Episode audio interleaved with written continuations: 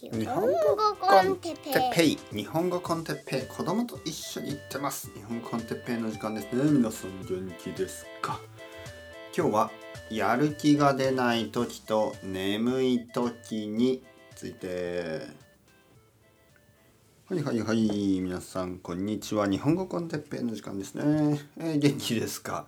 まあタイトルにあるようにタイトルで言いましたね。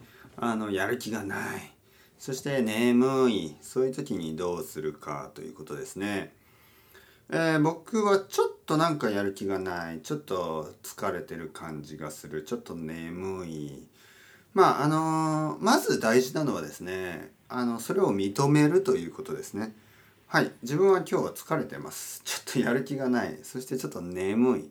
まずそこをあの認めるということです。いや僕はスーパーサイヤ人だからそんなことあってはならぬ宇宙一のサイヤ人の王子なんだみたいなあのベジータみたいなことは言わなくていいんです。ね、あ僕はあの人間だから、まあ、疲れることもあるし眠くなることもやる気がなくなることもあるでしょうと。まずそこを認めるということですね。まず自分の弱さを認める、ね、弱さを知る、ね、これが大事。でまあでも仕方ないじゃん。じゃあどうしよう。と思ってね。まあコーヒーを飲んだりちょっと甘いものを食べたりまあいつものそういう方法でもいいんですけど今日言いたいことはですねあのまあ無理しなくていいですよということですね。無理しなくていいんじゃない、えー、もちろんあのなんか今日中に終わらせないといけない仕事とかがある場合はまあ仕方ないかもしれないですけどあの少なくともエクストラはしなくてもいいと思いますね。いつもはあのー例えばね僕はね本当にあのいつも少しだけでもあのまあできることよりももう一つねもう一つ先をやるようにしてます。例えばねえー、僕の今のペースだとポッドキャストを1日1つもしくは2つそのビギナー1つこのインターメディエート1つえー、まあそうですねだから1日1つ2つまあ1週間で今のペースだと1週間でビギナーが7 intermediate が3ぐらいでねまあ10個。1週間で10個ぐらいのポッドキャストを取ればまあ十分なんですね。はい、だから毎週10ぐらい取ればいいんですけどまあ僕のペースではその12とか13とか14とか、えー、十分以上ですね。だから100%じゃなくて120%とか130%とかえー、ちょっと多くあのやってます。ね、だから例えば1週間、えー、時間がない、ね、1週間休むことができるんですね。例えば1週間休みたいと思ったら、えー、ポッドキャストを1週間取らない週もあります。でそういう時は今まで貯めていたものをこう、えー、少しずつアップロードするんですね。えー、僕はポッドキャストをとにかくたくさん作りたいと思ってるわけじゃないです。やっぱり質が大事ですからあの本当に話したいことがある時本当にあのまあそうですね。なんかこうあこのテーマ話話せるかな。とても話したいけどちょっと複雑だな、ね、そういうテーマを頑張って作れた時にあのなんかこうサティスファクションというかねこう満足を得ることができる。ね、ああよかった。話せた。だからとにかくたくさん数を作りたいと思っているわけではないですね。えー、クオリティは大事ですからね。えー、まあでもあの本当に毎日 120%130% ぐらいのあの必要以上のものを作る、えー、そうするとまああのまあ元気がない時やる気がない時眠い時でもまああのリラックスできますよね。元気がない時やる気が出ない時あのそういう時はちょっとあのスローダウンしていい。1日だけね。エクストラはしなくていいけどまあ100%で十分。もしくはまあ90%ぐらい。80%ぐらいで十分じゃないですか。まあ言ってしまえば70%でも十分ですよ。そんなに毎日毎日120%で頑張る必要はないということです。僕にとってはまあいつも120%だから100%の時はまあなんか休んだなって感じがしますね。はい、それぐらいあのいつもいつもすごくあのまあ自分の限界以上 それぐらい頑張っている人であれば毎日はもう少しリラックスしてもいいかもしれないね。特に元気がない時はリラックスしてもいいかもしれない、はい、まあちょっとリラックスしていいんじゃないですか。はい。まあなんかこう夏からずっと秋になるとちょっとこういろいろ忙しいですよね。あのアメリカやヨーロッパでも秋からあの学校が始まったりあの会社の大事なプロジェクトがどんどん動いてる季節ですよね。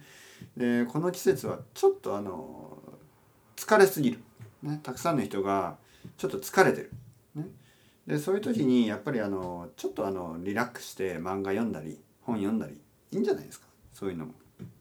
フィクションの世界にちょっと自分を置く、ね、フィクションの世界にそのまあ著者ですよねその本を書いた人が作作った世界に身を委ねると言いますね。えー、この世界ではこの現実の世界ではねやっぱり自分がプロアクティブに生きてるでしょ？でも小説とか漫画とかの世界では、まあ、その漫画の世界小説の世界にちょっと身を委ねてちょっとパッシブにね楽しむことができますから。ああ何が起こるんだ、ね、もちろん自分では何もできないんですけどなんかこの物語の世界に身を委ねると言いますね。物語の世界に身を委ねてちょっとあのプロアクティブな自分から抜け出してですねハンドルを置いて誰かが運転運転している車に乗るような感じね。タクシーに乗る感じ。ウーバーに乗る感じね。でそれも悪くないですね。毎日毎日自分で運転してるとちょっと疲れるでしょ。はい。この現実の世界は毎日自分で運転をしてるようなものです。でそれに比べてちょっとフィクションとかそういう世界はあの誰かが運転している車に乗ってちょっとあのあの楽しむそのドライブを楽しむ感じ。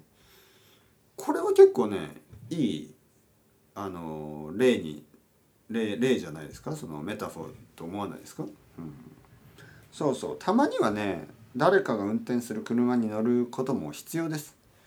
はい、ドライブ・マイ・カーという映画がありましたね。それがそういうコンセプトでしたね。そういうあのアイデアがちょっと入ってましたよね。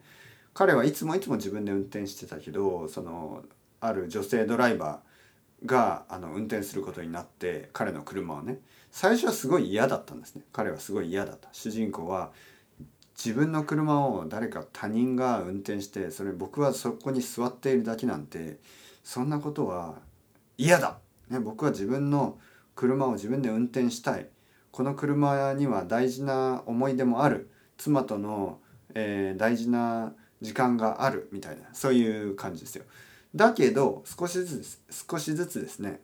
主人公は誰かが運転した車に乗るということも悪くない、そういうふうに考え始めた。